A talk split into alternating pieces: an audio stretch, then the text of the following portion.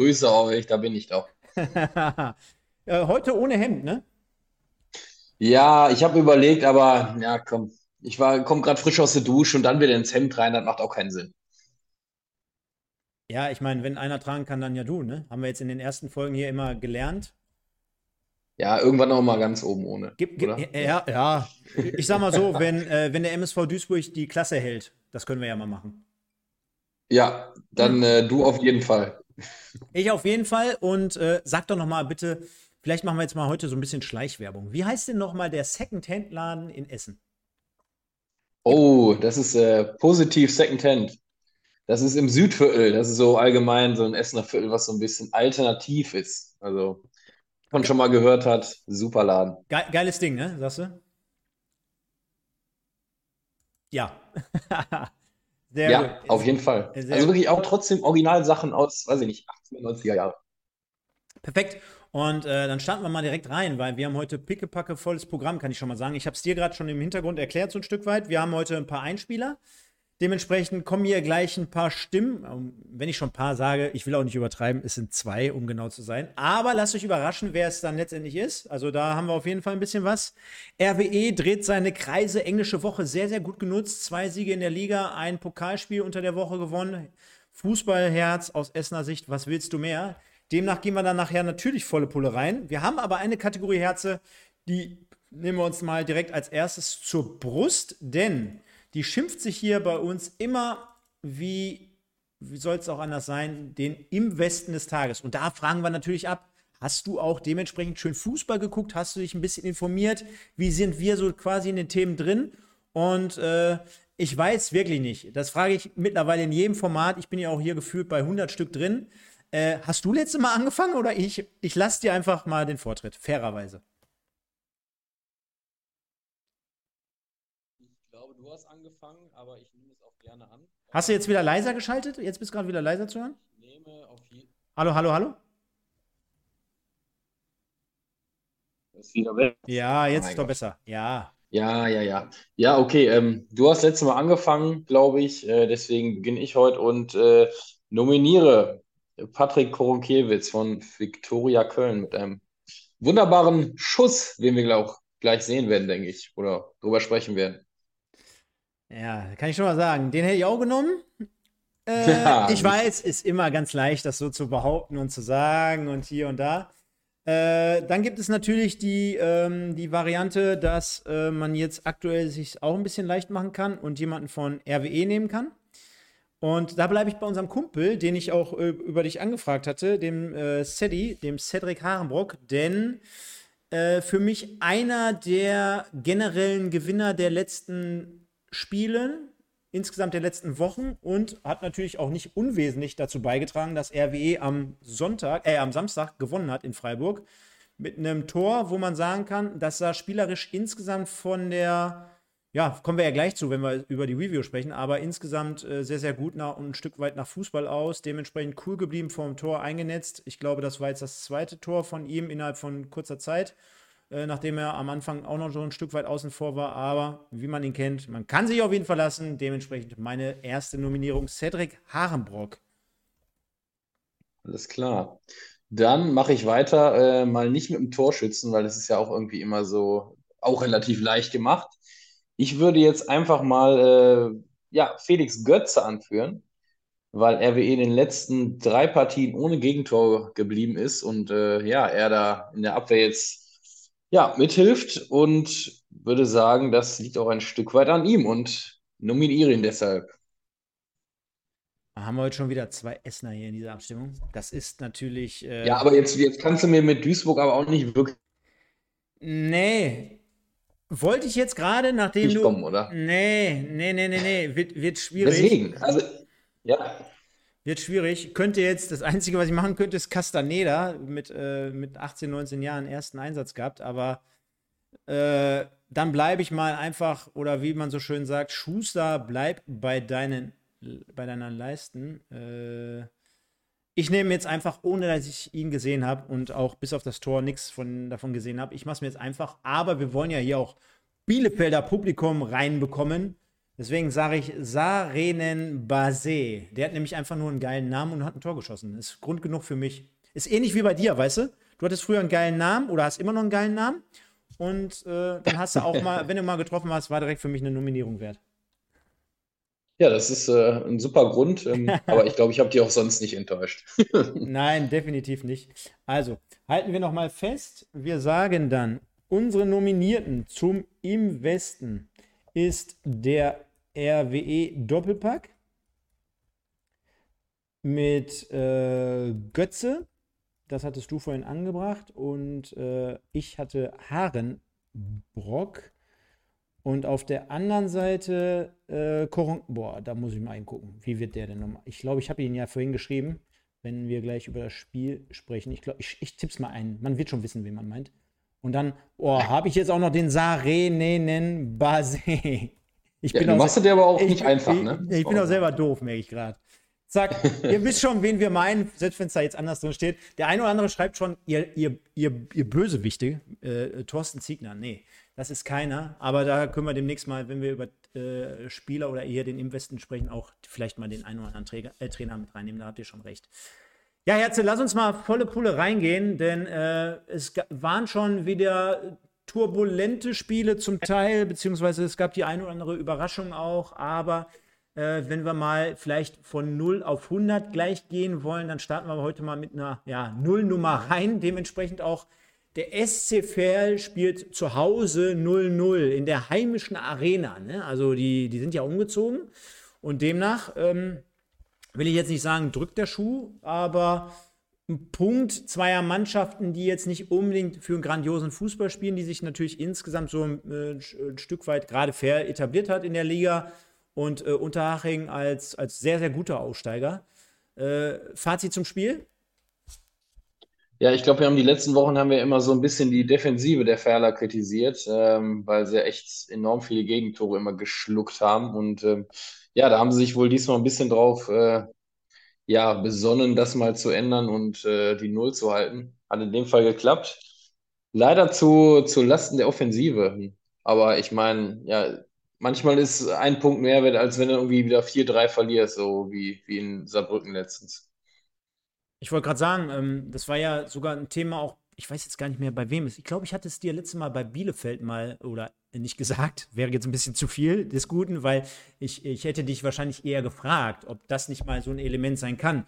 Wenn man generell viele, hört man ja auch meistens aus der Bundesliga, ne? also der Autonormal-Zuschauer oder Fan, dass äh, wenn gewisse Vereine in der Bundesliga in der Krise sind, dass einem geraten wird, hör mal, dann bring doch als erstes mal, weil du da als Trainer vielleicht am ehesten noch ansetzen kannst, auch als erstes äh, vielleicht mal sofort von 0 auf 100 dort dementsprechend den Hebel umlegen kannst. Ist das wirklich so, dass man, wenn man generell als Mannschaft Probleme hat, dass man sagt, okay, die Probleme liegen derzeit überall, ja, also hinten, vorne, überall, dass man aber sagt, das Einfachste, was es immer zu korrigieren gilt, ist vielleicht die Defensive? Ja, also das würde ich auch sagen, weil es ist ja also schwierig ist Tore schießen, weil da tun sich ja viele Mannschaften schwer mit und das ist ja auch das Element, wo, wo am meisten, sag ich mal, Spieler gesucht werden, wo am meisten gezahlt wird. Ähm, aber verteidigen, das, das siehst du ja von der untersten Klasse bis zur obersten. Äh, wenn du wirklich den Bus parkst oder da ja mit ganz vielen Leuten hinterm Ball bist, dann wird das für jede Mannschaft schwer, ein Tor zu schießen. Ne?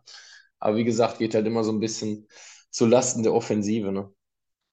Damit die Leute sich nicht wundern, warum wir das jetzt gerade hier so ein Stück weit äh, ansprechen. Der SC Verl vor dem Spiel und auch deswegen nach dem Spiel natürlich, weil das Spiel 0-0 ausgegangen ist, äh, mit einem Torverhältnis von 8 zu 11 nach äh, fünf Spieltagen, beziehungsweise auch nach vier Spieltagen schon in dem Fall. Äh, das spricht schon dafür, dass man sagt, jo, rucki zucki, alle Mann nach vorne, gib ihn. Aber wir laufen auch Gefahr, dass wir hinten dann doppelt so viele reinkriegen fast äh, in den Spielen. Äh, demnach äh, aus meiner Sicht mal eine gute Marschroute. Gibt ja äh, vielleicht auch immer mal, gerade am Anfang der Saison, vielleicht hinten raus wird es dann immer ein bisschen kritischer, gerade wenn du auf Abstiegsrängen stehst. Da helfen dir ja nicht immer Punkte weiter, äh, ein Punkt weiter, sodass du ja meistens dann immer auf drei angewiesen bist. Aber ich glaube, zu dem ähm, Zeitpunkt in der Saison ist es gut, einfach mal auch ein Spiel nicht zu verlieren. Also dementsprechend mit einem guten Gefühl, Punkt geholt, äh, nach Hause zu gehen, oder? Ja, und vor allen Dingen kein Gegentor bekommen zu haben, das ist ja halt auch wichtig, ne? Da, da denkst du dann schon, okay, äh, es geht ja doch, ne? Also jedes Mal vier Stück kriegen oder drei, das, das macht wahrscheinlich keinen Spaß ne? und das nimmt dir auch so ein bisschen das Selbstvertrauen dann, ne? Und wenn du dann so denkst, okay, wir haben es hingekriegt, wir sind jetzt so in diesem Spiel stabil gewesen, äh, wollen wir aufs nächste übertragen und dann vielleicht mal ein bisschen mehr Zug nach vorne noch und dann, dann sollte das doch mal klappen mit dem Dreier. Definitiv, glaube ich auch in dem Fall. Und dann würde ich sagen, springen wir mal zur nächsten Partie, die sich nennt der erste FC Saarbrücken gegen Borussia Dortmund 2. Und äh, die Vorzeichen auch dort im Vorfeld klar verteilt.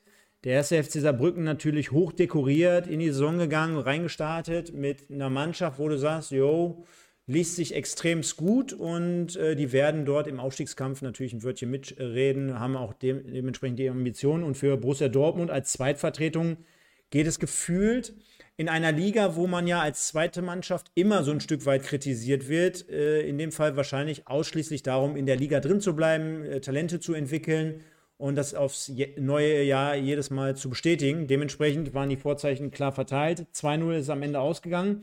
Und bei Borussia Dortmund sind die Vorzeichen so ein bisschen anders verteilt. Wenn wir jetzt gerade über Ferl gesprochen haben, 8 zu 11. Ich meine, 1 zu 4 haben sie mittlerweile, denn sie haben 2 zu 0 in Saarbrücken verloren. Demnach hatten sie nach zwei Spieltagen, äh, nach vier Spieltagen 1 zu 2. Spricht jetzt nicht unbedingt für die These, Zweitvertretungen sind eigentlich volle Pulle nach vorne, Offensive und geil, äh, geile spielerische Elemente. Spricht jetzt eher im Moment nicht dafür, ne? Nee, aktuell sieht das nicht so aus. Ähm, aber ich erinnere mich auch noch an die letzte Saison, da ist Dortmund auch relativ schleppend reingestartet und war auch lange nicht äh, wirklich äh, ja, irgendwie im sicheren Mittelfeld. Das kam dann erst so im Verlauf der Hinrunde, in der Rückrunde dann noch mehr. Ähm, von daher braucht das auch immer in diesen, in diesen U-Mannschaften ein bisschen Zeit, bis sich das alles so einruckelt, wie, bis die, sag ich mal, die U19-Leute sich so an das Niveau der dritten Liga gewöhnt haben. Das dauert halt immer so ein bisschen. Äh, sehen wir ja auch gerade bei, bei Freiburg, die ja auch äh, große Probleme im Moment haben. Dementsprechend waren es äh, Rabihic und Brünker, die die beiden Tore erzielten. Aber wenn du die Möglichkeit hast, äh, ich, ich muss das demnächst mal ein bisschen mehr ankündigen, dann kannst du mal jetzt gleich dein äh, Endgerät, wo du wahrscheinlich jetzt gerade auch nebenbei den Stream laufen lässt, kannst du mal ein bisschen lauter schalten. Ich mache dich jetzt auch mal, brauchst dich gar nicht stumm schalten, das mache ich jetzt.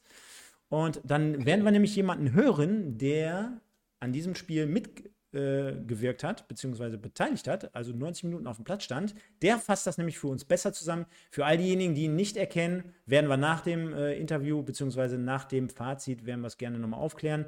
Viel Spaß dabei und dann gehen wir mal mit dem Kollegen rein und hören mal, was er zu sagen hat. Servus Stefan, ähm, du hast mich ja gebeten, ein paar, paar Sachen zum Spiel zu erzählen vom, vom Wochenende, vom Freitagabend. Ähm, erstmal war es ein ganz geiles Spiel, ähm, weil wir unter Flutlicht gespielt haben im Ludwigspark. Ähm, es waren 11.000 Zuschauer da, dementsprechend war das, war das ziemlich geil, hat Bock gemacht, ähm, war eine gute Stimmung. Ähm, ja, wir hatten uns ein bisschen darauf konzentriert, dass wir ja, zu Null spielen, da war unser größter Fokus aktuell drauf. Ähm, das ist uns jetzt tatsächlich gelungen, obwohl die Dortmunder es auch echt sehr, sehr gut gemacht haben mit dem Ball. Ähm, sehr, sehr spielerisch und ähm, ja, einfach individuell sehr, sehr stark gewesen. Ähm, da haben wir einfach generell versucht, mit der Mannschaft als, ja, als kompakter Haufen so ein bisschen gegenzuhalten. Das ist uns ganz gut gelungen. Ähm, waren ziemlich eiskalt so in unseren Chancen, in unseren Abläufen so ein bisschen abgezockt. So sagt man ja generell oft, dass man gegen U23 am besten abgezockt spielt. Ähm, ja, Dortmund hat, wie gesagt, echt ein gutes Spiel gemacht, war ich echt auch begeistert von, wie sie, wie sie es gemacht haben. Aber ähm, ja, am Ende des Tages haben wir so ein bisschen im 16er besser performt als sie. Und ähm, ja, das war sehr, sehr wichtig für uns. Ähm, tat jetzt auch sehr, sehr gut der ganzen Mannschaft, aber natürlich auch der Defensive, so als, als defensiver Innenverteidiger. Ähm, freut man sich natürlich immer über uns zu Null. Ähm, und ähm, ja, haben wir ziemlich geil verteidigt. Alle hatten so ihre geilen Aktionen, geile Grätschen, ähm, geile Zweikämpfe irgendwie abgelaufen oder sonstiges so. Und ähm, ja, dementsprechend hat es Spaß gemacht. Wie schon gesagt, so auf so einen Freitagabend tat das ziemlich gut. Und ähm, ja, das sind so die paar Infos, die ich dir geben kann für den Podcast oder für das, für das Video.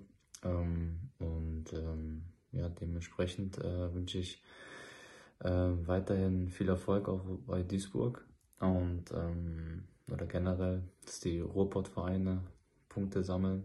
Ähm, und ja, einen schönen Abend noch. Ciao, ciao.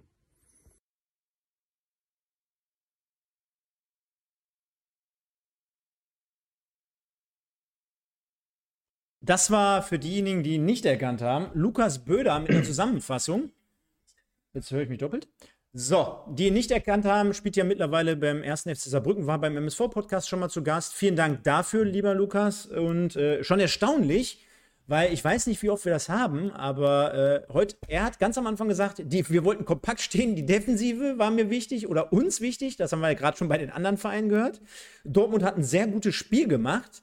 Ähm, und äh, war begeistert sogar von der Spielweise. Also er war entzückt. Dementsprechend äh, lassen wir es mal so stehen. Ich weiß nicht, hast du dir die Highlights angeguckt? Äh, von dem Spiel tatsächlich nicht, nein. Ja, da, dann, dann müsst ihr, ist auch nicht schlimm.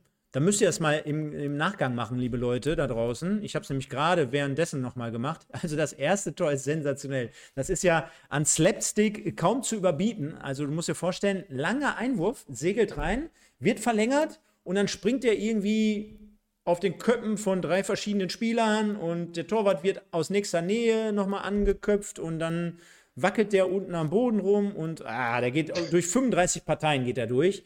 Ähm, ja, und am Ende gewinnt Saarbrücken, denke ich mal, dann trotzdem unterm Strich verdient.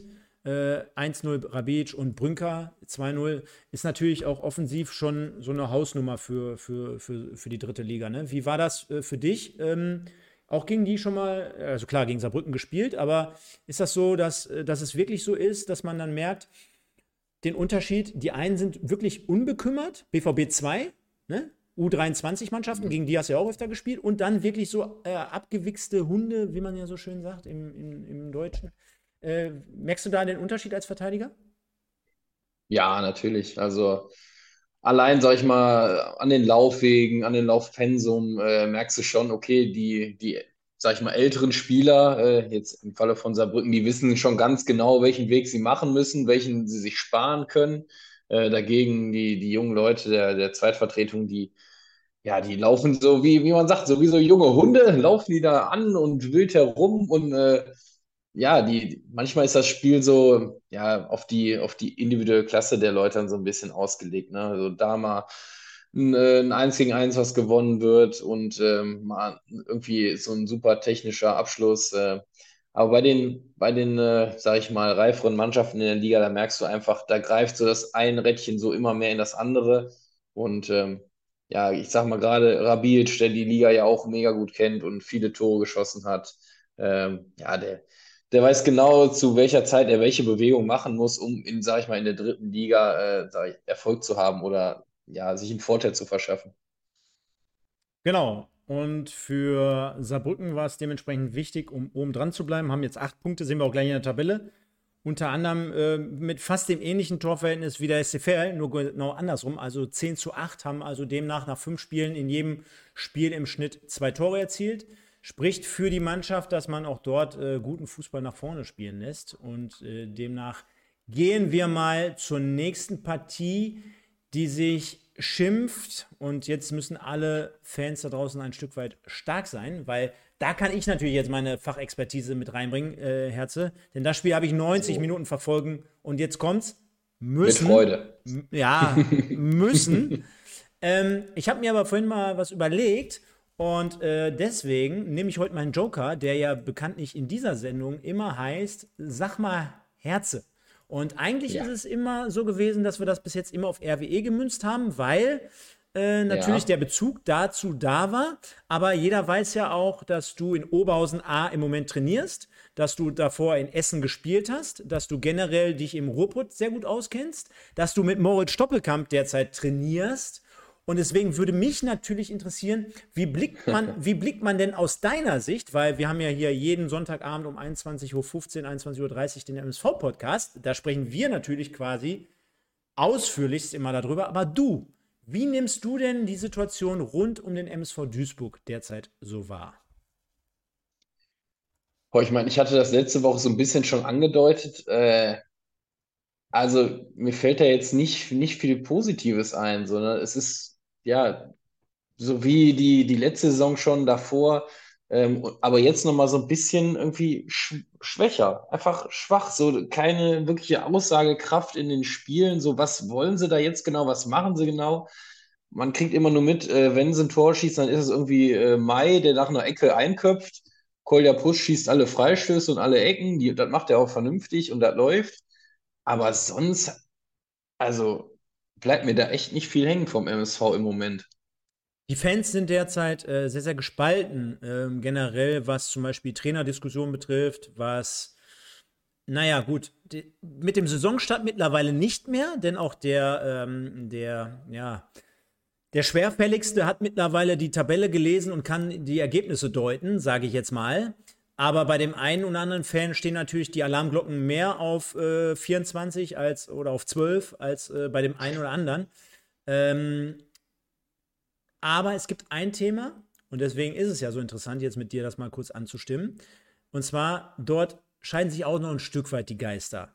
Moritz Stoppelkamp, den hast du vor der mhm. Saison äh, vom, ja, ich will nicht sagen vom Hof gejagt. Ich glaube, so ganz so krass war es nicht, aber du bist auch nicht so fair mit ihm umgegangen, wie er es sich wahrscheinlich erhofft hätte und erwartet hätte. Nicht nur erhofft, sondern erwartet hätte. Und viele andere mhm. auch. Und äh, darüber brauchen wir jetzt, glaube ich, nicht komplett diskutieren, aber sag uns doch mal, weil äh, uns geht es ja so ähnlich äh, als Fan und als Podcaster sonntagsabends, dass wir sagen, okay, ähm, den hast du jetzt nicht mehr, du willst das gerne verteilen, du willst vielleicht einen neuen Weg einschlagen, ist ja alles total legitim. Er war mit Sicherheit äh, auch nicht mehr in der dritten Liga der, der die Meter unbedingt nach hinten gemacht hat. Aber wenn ich mir die beiden Partien auch letzte Saison gegen euch angeschaut habe, er ist ja immer noch einer, der irgendwie mal ein Tor macht, wo du jetzt nicht unbedingt damit rechnest, äh, der sich auch mal ein Herz nimmt und äh, das äh, Herz, Herze, ähm, aber der, du weißt schon, was ich meine, der immer ja, ja, irgendwie ja. noch mal ein Stück weit was anderes macht, was die anderen ja alle gar nicht machen. Und dir fehlen unterm Strich jetzt einfach mal ebenso in der Saison. Du hast ja gerade Mai angesprochen mit Standardsituationen als Abwehrspieler, irgendwie Kopfballtor. Dir fehlen mit einer Offensivkraft mal ebenso 10, 15, 20 Scorer in der ganzen Saison, die ja derzeit kein anderer macht. Wie ja. wichtig ist das? Ja, gut, erstmal jetzt äh, zu, zu Stoppel. Ähm, ich glaube, ich habe es schon mal gesagt, selbst wenn er nicht immer spielen, gespielt hätte oder würde, äh, glaube ich, ist es trotzdem enorm wichtig, diese diese Qualität, die er hat. Der, der Mann hat nicht umsonst irgendwie um die 80 Bundesligaspiele gemacht, 240 in der zweiten Liga. Ähm, und ich sehe es ja jetzt auch noch, sage ich mal, im Training oder in den Spielen jetzt auch. Das ist einfach ein Unterschiedsspieler.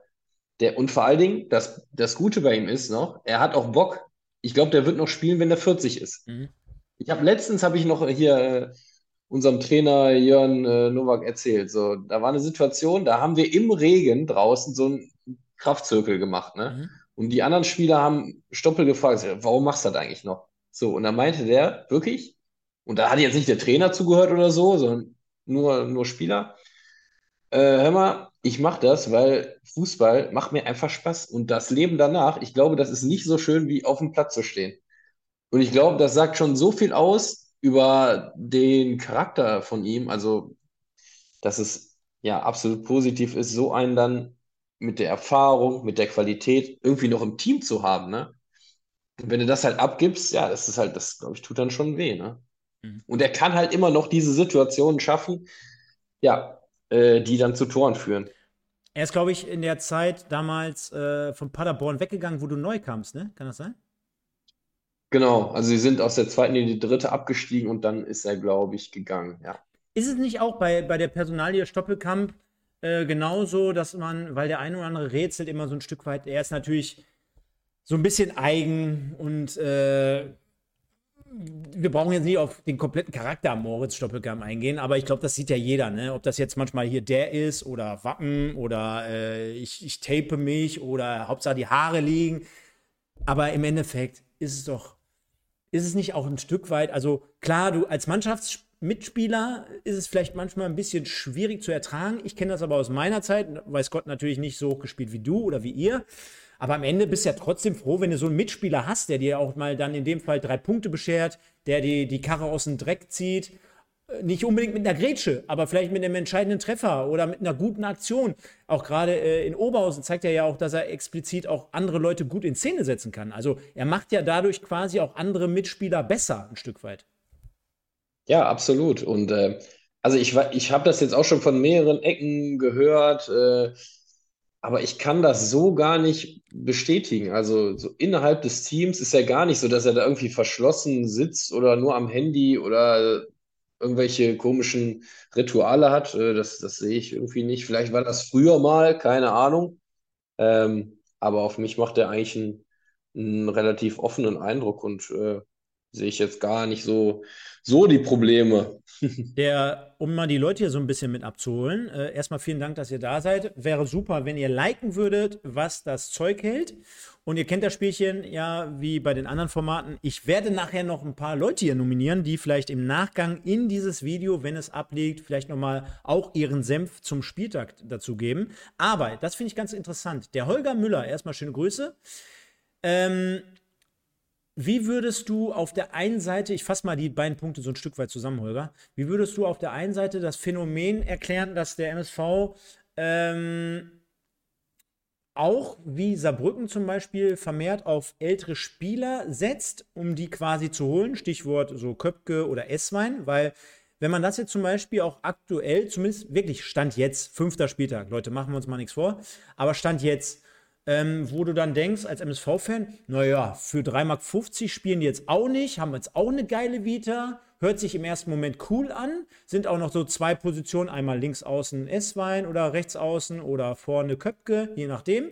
Hört sich geil an und im Vergleich zu RWE, wo dann der ein oder andere Unbekannte auch für vorne kam oder im Mittelfeld, außer jetzt mal vielleicht äh, Dumbuya, jetzt mal ausgenommen, den man schon aus der Liga kannte, aber wie erklärst du dir das, äh, dass der MSV vielleicht darauf setzt, dass man da nicht ein Stück weit schlauer wird und wie dann gefühlt aus MSV-Fansicht es der einzige Verein ist, wo es überhaupt nie klappt, so gefühlt? Ja, gut, ich sag mal, mit Stoppel hat es ja äh, durchaus geklappt. Ähm, der ist ja schon, schon ewig da gewesen und kam ja auch aus einer höheren Liga. Ähm, aber das ist ja ein anderes Thema. Tja, gute Frage. Also ich glaube, das ist immer so eine, so eine Mischung des Gesamtkonstrukts der Mannschaft. Ne? Wenn du zu viele davon hast, ist es halt auch schwierig. Äh, wenn du zu weniger hast, ich meine, dann, dann, dann hast du keine wirkliche Hierarchie in der Mannschaft und äh, gerade wenn es dann mal nicht läuft, dann fehlt dir das irgendwie so an Führungsqualität, das, das Schiff so ja, in einer Linie zu halten, ähm, weil dann die Jüngeren meistens so mit sich eher beschäftigt sind. Dann brauchst du halt Ältere, die da die Ruhe haben äh, und sich dann nicht aus der aus der Bahn werfen lassen von irgendwelchen Niederlagen oder Fehlern. Es ist für mich ein schmaler Grad. Ich meine, letztendlich ist, ja, ich weiß nicht, äh, ja, welches Ziel da die sportliche Leitung vom MSV da genau verfolgt, aber sie werden da ihren klaren Plan haben. Ne? Aber ich glaube, da stecken wir nicht so weit drin, dass wir das jetzt äh, erkennen oder erklären können sollte man zumindest immer meinen, lieber Herze. Und ich fasse das Spiel nochmal ganz kurz zusammen. Der MSV in der ersten Halbzeit würde ich sagen, in einem wilden Spiel, so generell, ja, ich will jetzt nicht sagen ebenbürtig, aber es war insgesamt so ein bisschen hin und her. Klein Kleckerland, auf der einen Seite der ein oder andere Abschluss, aber jetzt auch nicht Fisch, nicht Fleisch, also nichts Weltbewegendes, sage ich mal. Kota mit dem 1-0, wo du sagst, äh, das war auf, der, auf, auf Seiten der Regensburger auch vernünftig und gut rausgespielt. Wirklich ein Angriff von ganz, ganz hinten. Also ähnlich so, wie du ihn früher eingeleitet hast, von der linken Verteidigerposition die komplette Kette überspielt mit einem Pass. Also in dem Fall das ganze Mittelfeld ausgehebelt. Dann der Ball rechts rausgelegt, äh, äh, reingezogen. Ein bisschen abgefälscht, unglücklich. Müller sieht jetzt nicht mega krass gut aus, aber würde ich ihm niemals einen Vorwurf machen. Abstauber auch dort wieder so ein Stück weit. Äh, dass äh, die MSV-Abwehr da später schaltet als Kota in dem Fall, der insgesamt ein sehr gutes Spiel für Ringsburg gemacht hat. Dann der MSV postwendend, äh, damit äh, rechnest du ja heutzutage schon gar nicht mehr als Fan, mit dem 1-1, 33. Minute, also drei Minuten später, Stierlin nach Vorarbeit bitter, rechte Seite schön aussteigen lassen, Flanke mit links auf den zweiten Pfosten. Stierlin läuft als Sechser durch. Das ähm, habe ich nachher auch noch im Interview nochmal gelernt äh, von einem äh, verletzten Regensburger Spieler immer schwierig zu verteidigen, wenn quasi, also wirst du ja wahrscheinlich bestätigen können, wenn vom Gegner die Sechser und die Achter noch mit in den 16er mit eindringen und dir das Leben dann doppelt schwer machen. Ja, definitiv, weil sag ich mal, du hast halt nicht den, den, den Körperkontakt, weil der kommt ja von 10, 15 Meter weiter weg, läuft dann in den Strafraum und du weißt erstmal nicht, wer ist für den zuständig. Ne? Wenn dann kein Sechser aus deiner Mannschaft den aufnimmt, äh, sondern du den auch noch zusätzlich zu deinem eigenen Gegenspieler äh, ja, verteidigen musst, dann, uh, dann, dann ist es schwierig. Ne? Aber also die Flanke ist natürlich top, äh, der Kopfball auch. Äh, von daher ist das sowieso schwierig zu verteidigen. Bei aller Kritisierung hier, äh, oder Kritik, Kritisierung, geiles Wort, neues Wort. Das ist was für Andreas Rösser. Schönen guten Abend, Andreas. Ähm, auf jeden Fall tolles Tor in dem Fall. Und ähm, ja, unterm Strich dann geht aus meiner Sicht, und das, das war ja auch so ein Stück weit, wo die Leute Thorsten Ziegner zum ersten Mal so, ja, die Objektivität abgesprochen haben, denn er stellte sich nach dem Spiel hin und sagte, ja, war ein ausgeglichenes Spiel, so mehr oder weniger, und äh, das hättest du nicht verlieren müssen. Ich habe ganz klar ab einer gewissen, ja, so, dann gab es noch die Situation von äh, Janda auf äh, Sterlin, da hatte der MSV noch eine Abschlussmöglichkeit, die sehr, sehr gut war, aber Danach spielte aus meiner Sicht ausschließlich Regensburg, gerade die letzten 20 Minuten. Ich weiß nicht, wie viele Tore die hätten noch machen können.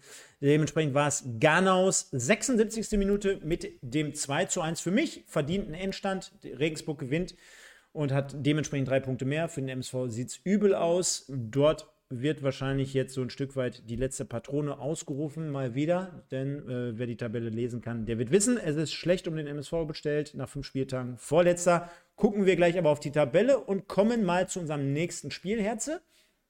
Denn das heißt Viktoria Köln gegen Arminia Bielefeld. Und jetzt hatten wir die Kölner zum ersten Mal, letzte Mal, glaube ich, so ein Stück weit rangenommen, ein bisschen kritisiert, wie sie in, in, der letzten Partie mal ausnahmsweise verlieren können, weil sie hatten ja so einen ach so tollen Saisonstart, haben jetzt unterm Strich 1-1 gegen Bielefeld gespielt und was ich so entnehmen konnte, war das trotzdem insgesamt eine gute Partie. Gegentreffer ist ja auch relativ spät erst gefallen. Arminia bewegt sich immer noch so ein Stück weit nicht vom Fleck, kann man festhalten. Auch dort nach fünf Spielen fünf Punkte. Erinnert mich ein Stück weit an die Saison in der letzten Saison, also auch in der zweiten Liga.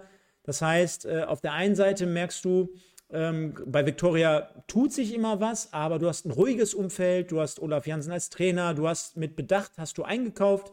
Das wirkt alles sehr, sehr stimmig. Und auf der anderen Seite hast du halt Arminia Bielefeld. Dementsprechend. Dein Korunkiewicz, äh, 58. Sarenen Basé, meiner, 84. Dein Fazit zum Spiel.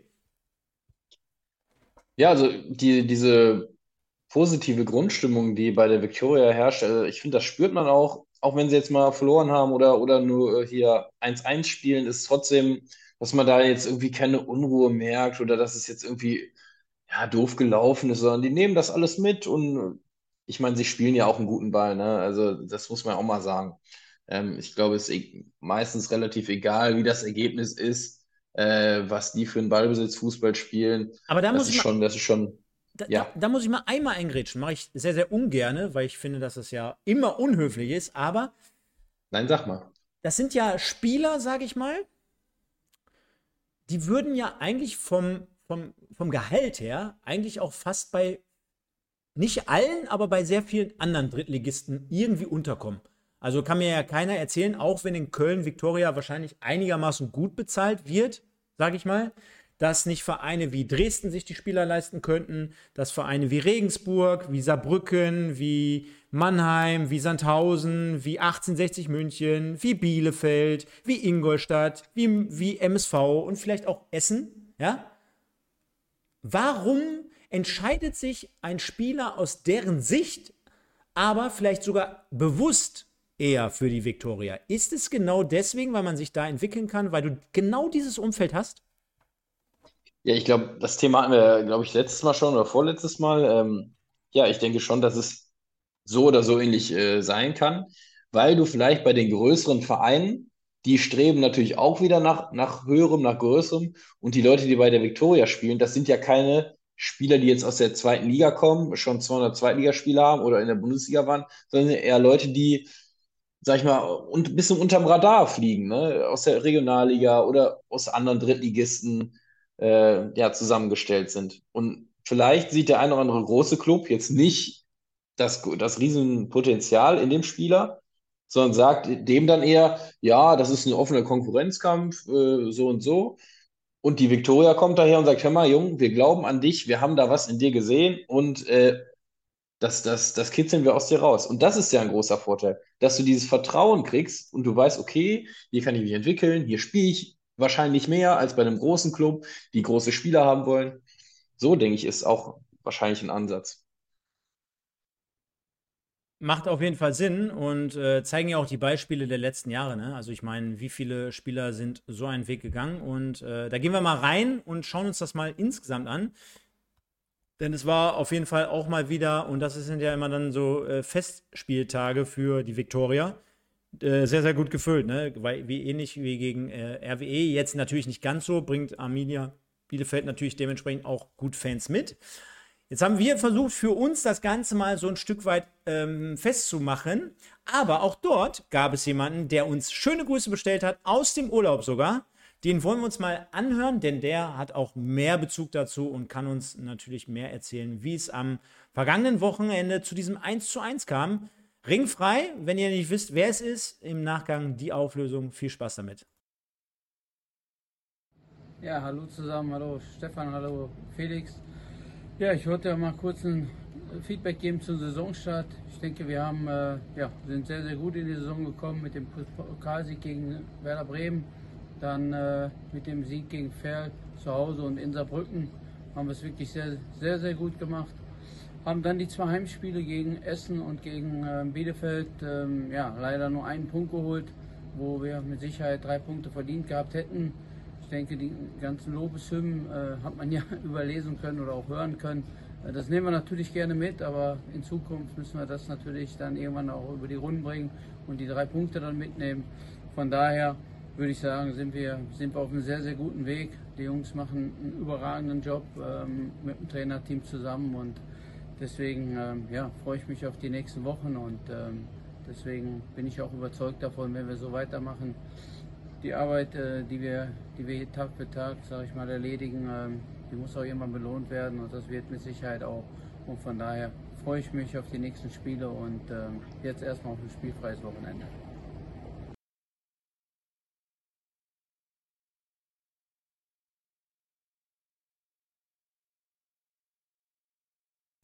Vielen Dank an Stefan Küsters, einer unserer ja, einer unserer Ehrengäste hier, möchte ich mal so schön sagen, der war ja schon so oft zu Gast und den kannst du immer wecken, wenn du Hilfe brauchst. Äh, einer der geilsten Typen, die ich kenne. Ähm, und zwei Dinge sind mir aufgefallen, Herze. Ich weiß nicht, ob es dir aufgefallen ist. Ich finde, ähm, Köln sieht sehr, sehr schön aus. Also, der also wenn das, natürlich war er im Urlaub, aber man stellt sich vor, das ist das Panorama von Viktoria Köln, dann könnte ich schon nachvollziehen, warum die Spieler dahin wechseln. Also sah sehr geil aus. Geil, dass er es macht. Und er hat ein geiles Hemd angehabt. Also äh, Vergleich mal zu dir, will dir Konkurrenz machen. Aber demnach äh, hat er sogar für uns die komplette Saison bislang zusammengefasst. Vielen Dank, Stefan. Äh, schöne Grüße und äh, einen schönen Urlaub. Und ähm, über eine Sache haben wir noch gar nicht gesprochen. Du sitzt da so ruhig und nominierst Koronkiewicz. Aber ganz ehrlich, alter Schwede, was hat der denn für ein Tor geschossen? Das sehe ich ja jetzt erst zum ersten Mal. Ja, guten Morgen einmal. Alter Schwede. ja, den hat er natürlich äh, satt getroffen, wie man so schön sagt. Äh, ja, hat auch selber im Interview danach gesagt, äh, ja, der geht äh, wahrscheinlich zehnmal in 27. Stock und äh, nur einmal rein. Aber solange es im Spiel ist, äh, ist alles wunderbar für ihn. Patrick Korunkiewicz, rechter Verteidiger, 32 Jahre. Äh, du bist ja immer sehr gut im Tippen. Und äh, das ist zum Beispiel so ein Spieler. Kennst du ihn? Ja, also durchaus. Okay. Okay.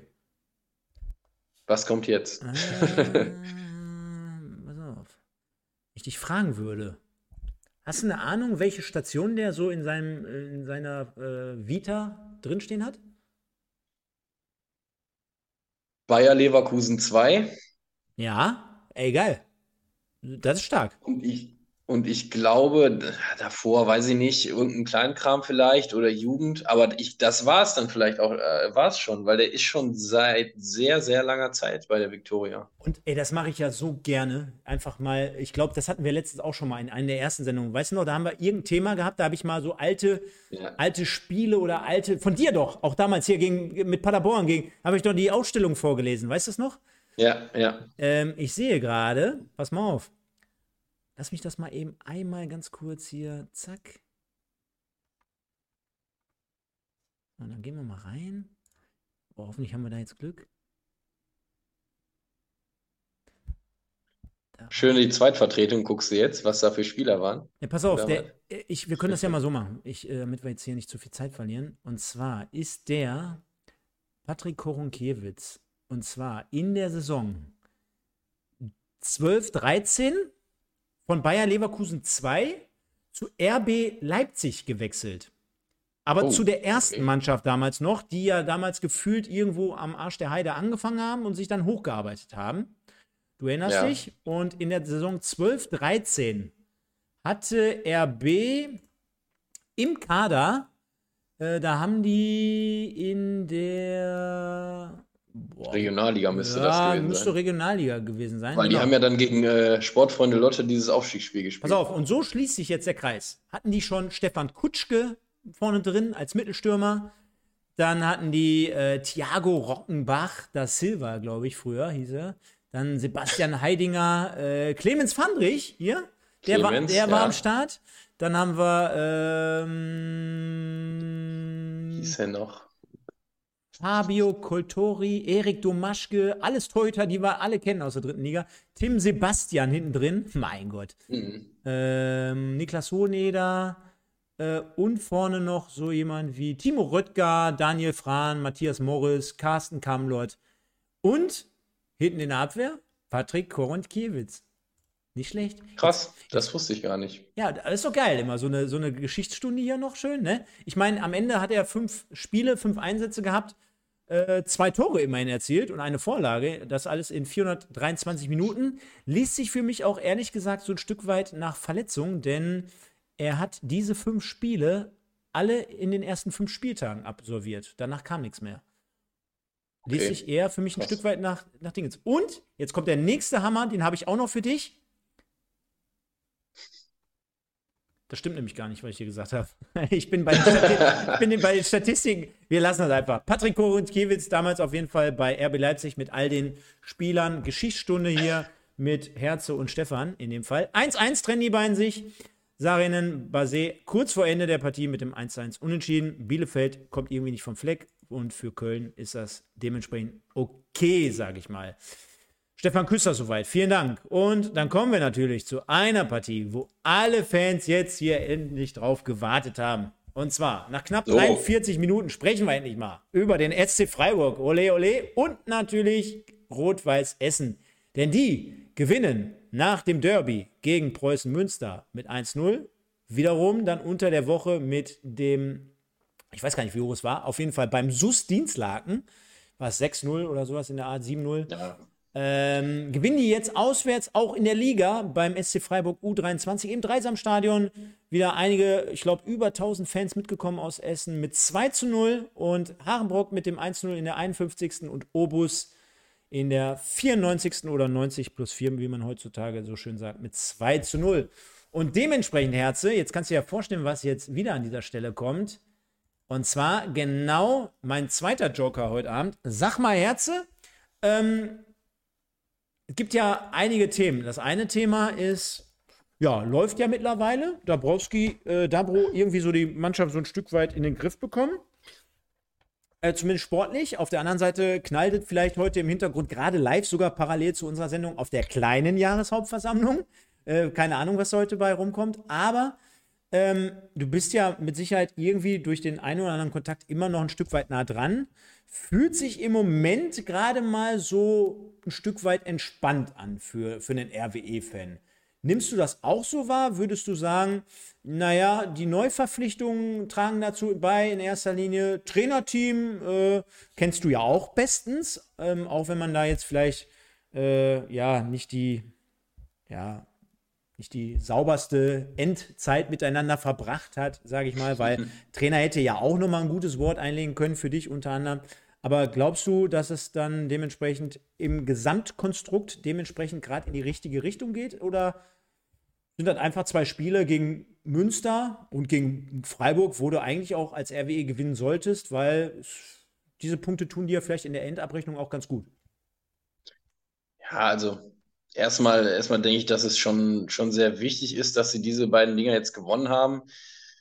Egal, wo jetzt wer steht, ob Freiburg irgendwie letzter ist oder sowieso nicht gut gestartet ist, alles egal. Hauptsache, du hast diese zwei Spiele mal gewonnen, vor allen Dingen mal zwei hintereinander. Ich glaube, das ist ja, äh, weiß ich nicht, letzte Mal vorgekommen, äh, weiß ich nicht, Schwarz-Weiß-Fernseh. Nee, so ganz sch schlimm war es dann doch nicht.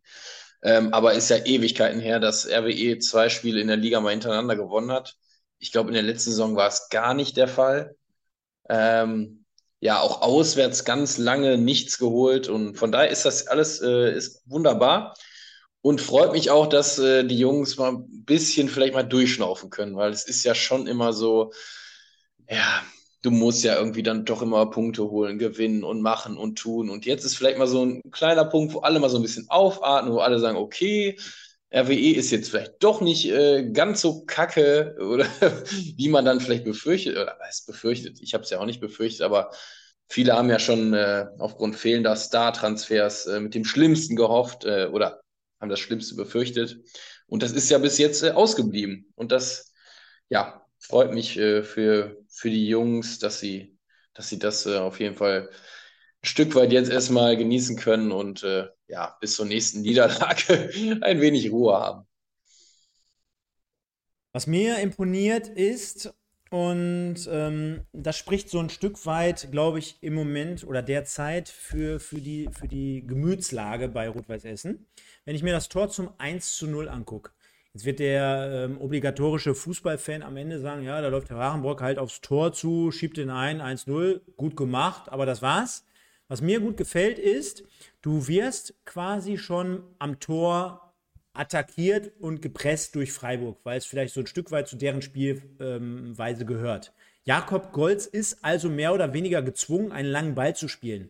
Ja, der Ball wird rausgeschlagen von Jakob, geht auf Höhe der Mittellinie zum Gegner, beziehungsweise der Gegner setzt sich durch. Und du gehst aber dort auf der Höhe der Mittellinie, wo du ja auch sagen könntest, okay, so eine gefahrenfreie Zone, gehst du dort schon aktiv auf den zweiten Ball. Und wenn wir über den zweiten Ball sprechen, sprechen natürlich explizit über Schapina, der dafür mittlerweile steht wie kein zweiter, der dir wahrscheinlich auch in den letzten Jahren immer so ein Stück weit gefehlt hat oder abhanden gekommen ist. Genau diese zentrale Position, weil nicht umsonst hat man ja wahrscheinlich ähm, mit Fahndrich den Vertrag aufgelöst. Äh, man hat äh, mit Rota hat man sich immer so ein Stück weit schwer getan auf der Position. Und du hast jetzt einfach mit Sharpina, der natürlich durch seine, seine Präsenz, durch seinen Körper, aber was viele auch vielleicht im ersten Moment bei ihm so ein Stück weit unterschätzen, durch seine fußballerischen Fähigkeiten einfach dazu gewonnen hast. Denn jetzt kommt die Besonderheit, nicht nur, dass er auf den zweiten Ball geht, sondern er, er, er holt sich diesen zweiten Ball und dann kommt dieses Filigrane, ja, also er dreht sich mehr oder weniger auf Höhe der Mittellinie einmal um sich selber, nur um den Ball dann von rechts mit seinem Starken wahrscheinlich sich äh, schön einmal äh, durchzudrehen, dann mit ein, zwei äh, Schritte zu dribbeln und und und. Und dann finde ich auch wunderbar in der Slow-Mo zu erkennen, ein Haarenbrock weiß, weil ich habe mir sagen lassen, Schapina hat genau diese Bälle am, Sonntag, äh, am Samstag schon zwei, dreimal vorher versucht. Also er ist jemand, der versucht, die Ketten zu überspielen, andere in Szene zu setzen. Und genau in dieser Situation erkennt Sedi das Ganze, schöne Grüße an dieser Stelle, äh, erkennt das Ganze, läuft sogar schon drei, vier Sekunden vorher. Da muss man schon sogar ein bisschen auch darauf achten, dass du als Stürmer ja nicht in, ins Abseits läuft, äh, läufst. Macht er gut, wartet noch ein Stück weit, erkennt, dass die Abwehrspieler in dem Fall auch nicht gut gestaffelt sind. Und äh, was Schapina dann mit diesem Ball macht, sensationell. Harenbrock läuft in Position, taucht dann vom Torwart auf und dann musst du es halt auch eiskalt vollenden und das hat er gemacht. Deswegen finde ich in der komplexen Entstehungsgeschichte ein astreines Tor. Kann man nicht anders sagen, oder? Ja, das hast du natürlich jetzt wieder sensationell zusammengefasst. Ja. Äh, ich weiß gar nicht, was ich da noch zu sagen soll. Aber ein paar Dinge habe ich äh, vielleicht noch. Ähm, Sadie ist ja ein unglaublich spielintelligenter äh, ja, Spieler, der sich in den Räumen zwischen den Ketten wunderbar aufhält, sich da, da reinfallen lässt, freiläuft. So. Und jetzt hat er endlich mal einen Mann im Hintergrund äh, mit Schapina, der die Dinger ihm auch durchsteckt. Und Sadie, der weiß, entweder ich biete mich mal in, zwischen den Ketten an oder ich gehe halt in die Tiefe und der Ball kommt dann aber auch. Ne? Und das, das war halt in der letzten Saison nicht. Ähm, da hast du hast ja immer noch einen Young, der den Ball immer in den Fuß haben will und dann dribbeln will. Der geht ja nie tief, egal wie oft du ihm das sagst. Auf der anderen Seite war Inali, der genau dasselbe, sag ich mal, Problem hatte. Die wollten den Ball immer in den Fuß und dann dribbeln bis zur Grundlinie oder was auch immer. Ähm, aber du hast keinen, der tief geht. Und jetzt mit Sadie, mit dem Selbstbewusstsein, dass er auch jetzt mal von dem Münsterspiel getankt hat, wo er die Vorlage gegeben hat. Jetzt trifft er selber. Ähm, also freut mich unheimlich, dass er da jetzt so einen guten Lauf hat und so ein bisschen aufblüht. Und natürlich einen, der ihm da, der ihm da hilft. Guck mir gerade im Hintergrund das 2 zu 0 an und äh, da muss ich sagen, hatte ich ja bei der Entstehungsgeschichte beim 2 zu 0 noch gar nicht so richtig gesehen und auf dem Radar.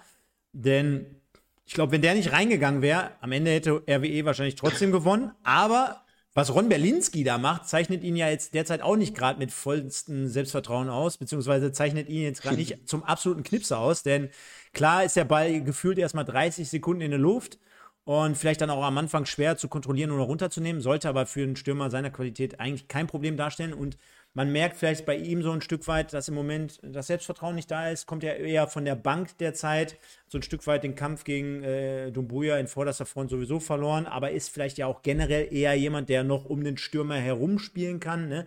Auch das Thema hatten wir. Aber für die Leute, die zumindest morgen im Podcast gerne nochmal reinhören, ist es halt so, es kam mehr oder weniger zu einem Pressschlag zwischen äh, Berlinski und dem Torwart vom SC Freiburg. Der Ball segelt dann quasi aufs mehr oder weniger Freiburger leere Tor, aber so ein Stück weit am Tor vorbei, ist aber nach wie vor dann im Spiel. Alle orientieren sich so ein Stück weit zurück. Ein Verteidiger äh, nimmt dann auch noch den Weg auf und so dass der Torwart wieder rechtzeitig in diesem leeren Tor halt ist. Äh, Berlinski dann irgendwann den Ball runterholt. Wie gesagt, da war schon mehr oder weniger Schnee drauf. Und dann äh, insgesamt ein bisschen zögerlich daherkommt. Der erste Schuss wird geblockt. Er nimmt ihn dann aber nochmal runter, legt ihn quer rüber. Obus war mitgelaufen. 94. Minute, Deckel drauf, RWE 2 zu 0. Kuriose Geschichte, aber ich denke mal, unterm Strich auch trotzdem alles in Ordnung, verdienter Sieg und du hast gerade schon gesagt, am Ende scheißegal, wie man im Ruhrpott sagt. Hauptsache, du nimmst die Punkte, gerade am Anfang der Saison. Äh, brauchst du das? Ist das vielleicht was, was, was euch letztes Jahr so auch so ein Stück weit abhanden gekommen ist? Weil ich erinnere mich, jetzt nimm mal das erste Spiel, äh, nimm mal gegen Elversberg beiseite. Ja, da ist vielleicht irgendwie wahrscheinlich ein bisschen zu viel Adrenalin da gewesen und vielleicht ein bisschen zu viel Motivation, ja. Aber äh, dann hattet ihr irgendwann so nach ein paar Spieltagen eine relativ gute Phase. Ist es aber trotzdem so, dass äh, gerade zu Beginn du irgendwie gefühlt wie so ein Eichhörnchen erstmal alle Punkte, alle Nüsse in dem Fall, aber alle Punkte sammeln musst und dir dann eigentlich die Spielweise, also auch dort die Fans vielleicht äh, Dabrowski im Moment so ein Stück weit aufgrund einer Spielweise erstmal hinten anstellen müssen? Ja, gut. Äh, ich glaube, insgesamt ist da einfach eine, eine, eine bessere Mannschaft auf dem Platz und das macht es ihm natürlich auch deutlich leichter. Ähm, ich glaube, er macht jetzt nicht viel anders als in der letzten Saison, so wie ich das mitbekommen habe oder mitbekomme. Ähm, ist einfach die Qualität ist höher im Kader und ja, das äh, lässt ihn natürlich auch aus der Schusslinie geraten, sage ich mal, weil wenn du dreimal zu null spielst, äh, davon zwei Spiele gewinnst, ähm, ja, wo, wo willst du dann da Kritik üben? Also, ja, da kannst du, kannst du es drehen und wenden, wie du willst, äh, kannst du ihn mögen, wie du willst, oder halt nicht, äh, kannst nicht viel sagen gegen, ne? Nein, also hat dementsprechend die Argumente auf seiner Seite, ne? Also das, das, ist schon äh, logisch. Nächstes Spiel am 16.09. ist ein Samstag gegen Jan Regensburg, also gegen den MSV Duisburg-Bezwinger. Wird mit Sicherheit auch interessant sein. Andreas Rösser schreibt hier gerade nochmal 6-0 gegen Dienstlagen auch unter der Woche gewonnen. Niederrhein-Pokal eine Runde weiter. Ich glaube, so kann es für Rot-Weiß Essen weitergehen. Dementsprechend erfolgreiche Woche. Drei Siege in drei Spielen. Und dann kommen wir mal zu unserer Ergebnisübersicht, denn wir sind jetzt am Ende angelangt von unseren Westclubs, die wir hier heute mal beleuchtet haben und schauen mal, Und ich würde sagen, trotzdem der, der Form halber, nehmen wir hier mal alles mit rein und sagen und fangen damit an. Saarbrücken gewinnt 2-0 gegen Dortmund 2 am Freitag schon, hatten gerade dazu Lukas Böder. Dann hat Ulm 3-0 im Duell der Aufsteiger, finde ich, wie ein, ein wenig überraschend und sehr, sehr deutlich gegen äh, Lübeck gewonnen. Preußen Münster hatten wir jetzt noch gar nicht im Gepäck. Die unterliegen 1 zu 3 gegen Mannheim. Vielleicht noch ein Satz dazu? Ähm, ja, also da, da war es tatsächlich, dass Münster, ja, also irgendwie so ein bisschen das Pech auf aus ihrer Seite hatten. Mit so einem Sonntagsschuss geraten sie in Rückstand und äh, ja, es war wie gegen RWE so. Konnten gut mithalten, hatten auch ein paar Chancen, aber letztendlich äh, ja, hat der Gegner die Dinger gemacht und dann war Feierabend für Münster. Ja, war, war natürlich, äh, wie du schon sagst, in dem Fall äh, sehr, sehr, sehr, sehr unglücklich, sage ich mal. Äh, auf der anderen Seite Mannheim auch dort mit noch Aluminiumtreffer, ne? also auch dort äh, hätte man schon eher auf 2-0 stellen können. Ich, ich sehe mir jetzt gerade auch nochmal, warte mal, das, ich glaube, das ist genau das Tor, was, was du meinst. Eine Sekunde, lassen wir mal durchlaufen. Ja, ich sehe mir gerade das 2-0 an, ist natürlich auch recht einfach, ne? Ähm, Flanke, Kopfballtor und äh, da musst du, glaube ich, insgesamt eine Schippe drauflegen, in der Verteidigung kompakter stehen. Sehen wir auch gleich, wenn wir über die Tabelle und über die Ergebnisse sprechen. Aber das 1-0, du hast schon vollkommen recht. Unser Freund Fridolin Wagner erzielte das Tor. Äh, dementsprechend äh, absolute Granate auch dort. Jemand, der eigentlich jetzt nicht dafür bekannt ist, mit links oder beziehungsweise mit rechts abzuziehen. Mit rechts. Sch schlänzt den ins, ins lange Eck. Äh, ist, sieht, sieht ein Torwart auch immer generell doof aus, aber hat so einen Schnitt, erinnert mich eher an so, an so ein klassisches Beckham-Tor. Der war immer dafür bekannt, dass er quasi entgegengesetzt mit rechts auf die andere Seite gezielt hat, auch bei den, äh, bei den Freistößen.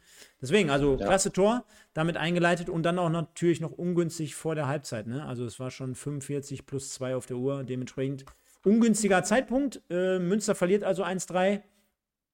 Perl 0-0 gegen Unterhaching hatten wir, Freiburg gegen RWE 0-2 hatten wir auch. Dresden gewinnt, äh, ja, man kann schon fast gar nicht sagen im Spitzenspiel, aber gegen eine arrivierte Mannschaft wie Ingolstadt 2-0 zu Hause. 60 München, nachdem ich sie gegen den MSV noch damals so gelobt hat, äh, hatte, äh, verliert zu Hause 1-2 gegen Aue, scheint auch nicht so gefestigt zu sein. Halle 4-1 gegen Sandhausen. Das ist für mich aber dann am Ende doch eine Überraschung, weil äh, Sandhausen dann doch wirklich mit arrivierten Kräften äh, Halle 4-1. Ja, ist verrückt, ne? Manchmal. ich, ich, dachte, ich, ja. ich, dachte, Dritte Liga. ich dachte, du hast es geguckt, 90 Minuten. Ich, ich, war, ich war da. Ich bin sechs Stunden nach Halle gefahren und äh, dann genau. nach, von Halle nach Freiburg dann. Oder von Freiburg, nee, die haben ja zuerst gespielt, von Freiburg und dann bis nach Halle gefahren durch. Ja, aber äh, mit, mit dem E-Bike, genau. Akku aufgeladen und los. Mit, mit Easy Young mit dem E-Bike. Ganz genau. genau. Regensburg 2-1 Duisburg, Köln gegen Bielefeld 1 zu 1 unentschieden. Und das ergibt dann folgendes Tabellenbild, Herze. Oben Dresden, Freiburg ganz unten, alle anderen dazwischen. Spaß beiseite. Dresden ganz oben, Aue zweiter, Regensburg dritter und die besten Westclubs der Reihe nach. Viktoria Köln auf sieben, RWE auf acht, schiebt sich also gut vor, hat einen guten Sprung gemacht. Dann haben wir äh, Bielefeld auf 14, äh, Dortmund 15, Ferl 17, Münster 18, Duisburg 19 und ich kann dir schon mal sagen, wir, wir, verfolgen das, oder ja, wir haben das ja letztes Jahr mit dem Sven hier noch in dem, in dem im Westen-Podcast äh, äh, geteilt, dieses Format. Äh, tut schon weh aus Westsicht. Also, ich habe das ja letztes Jahr ähnlich schon beobachtet.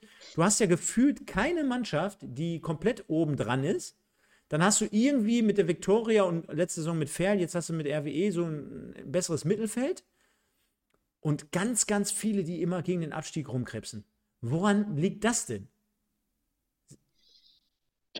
Tja, äh, gute Frage. Also ich kann, kann nur sagen, dass äh, ja, rund um Oberhausen gehofft wird, dass man entweder aufsteigt oder ganz viele in der dritten Liga bleiben, weil sonst wird das eine ganz eklige nächste Saison in der Regionalliga West, um aufzusteigen, sag ich mal. Ja, jetzt stell dir das mal vor. Ferl, Münster, Duisburg gehen runter. Dann, äh, dann hisst dann hisst du wahrscheinlich schon als Alemannia die, die, die, die Fahne, oder? Dann sagst du doch immer, wir, wir ergeben uns. Ist ähnlich wie bei Asterix und Obelix. Wenn, ne, wenn, der, wenn der Piratenschiff dann kommt, weißt du? Ja, ja ich, ich glaube, in Aachen haben sie, haben sie die Fahne gerade wieder vielleicht ein bisschen runtergenommen, aber da brennt ja auch lichterloh. Aber ist ja nicht unser, unser Thema hier. Nein, der Aachen-Podcast, der kommt morgen dann mit dir ab 20.15 Uhr. äh, Den Ja. hören wir dann, ne? Mit dir und dem Sven. Schöne Grüße.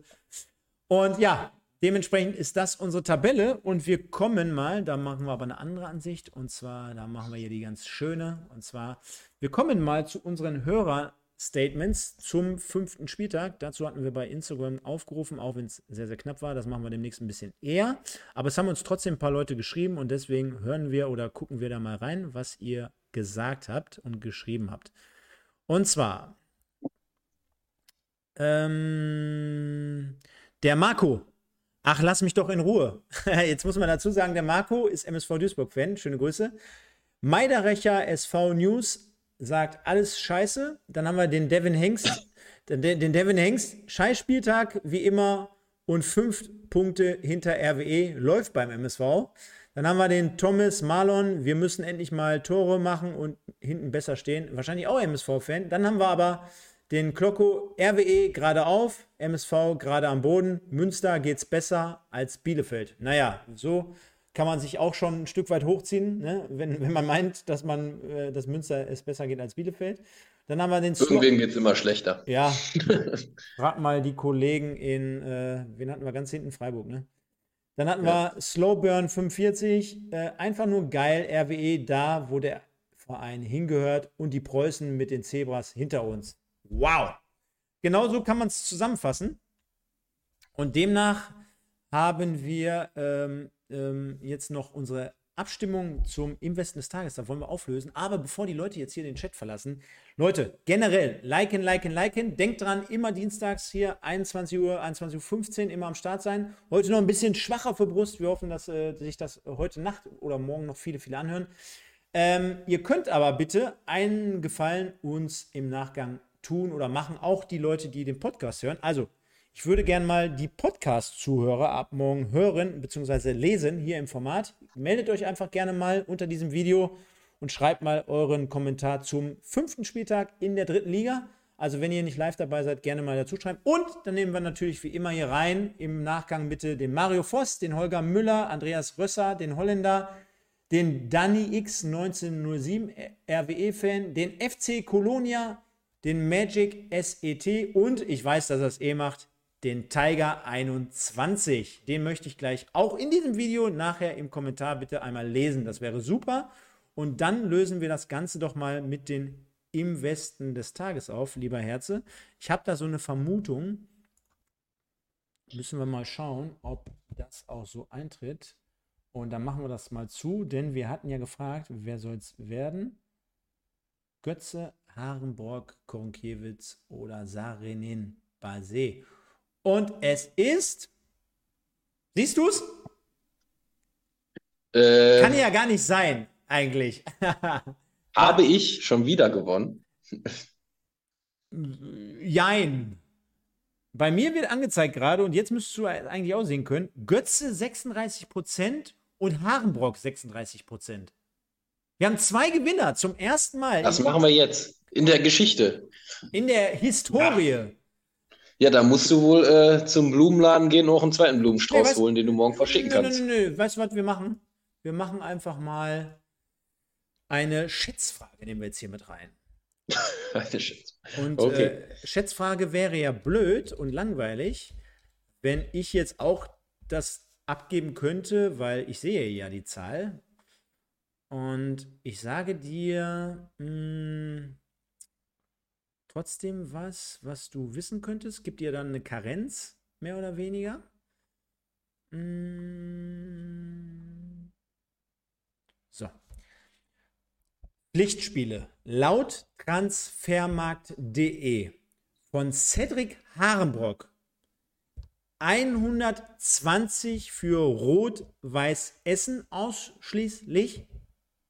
Wie Mhm. viele? Was möchtest du haben? Tore oder Vorlagen? Hat er in 120 Spielen gegeben. Du kannst dir sogar aussuchen und ich gebe dir eine Karenz von 10. Mhm. Von 10. Du darfst um 10 abweichen.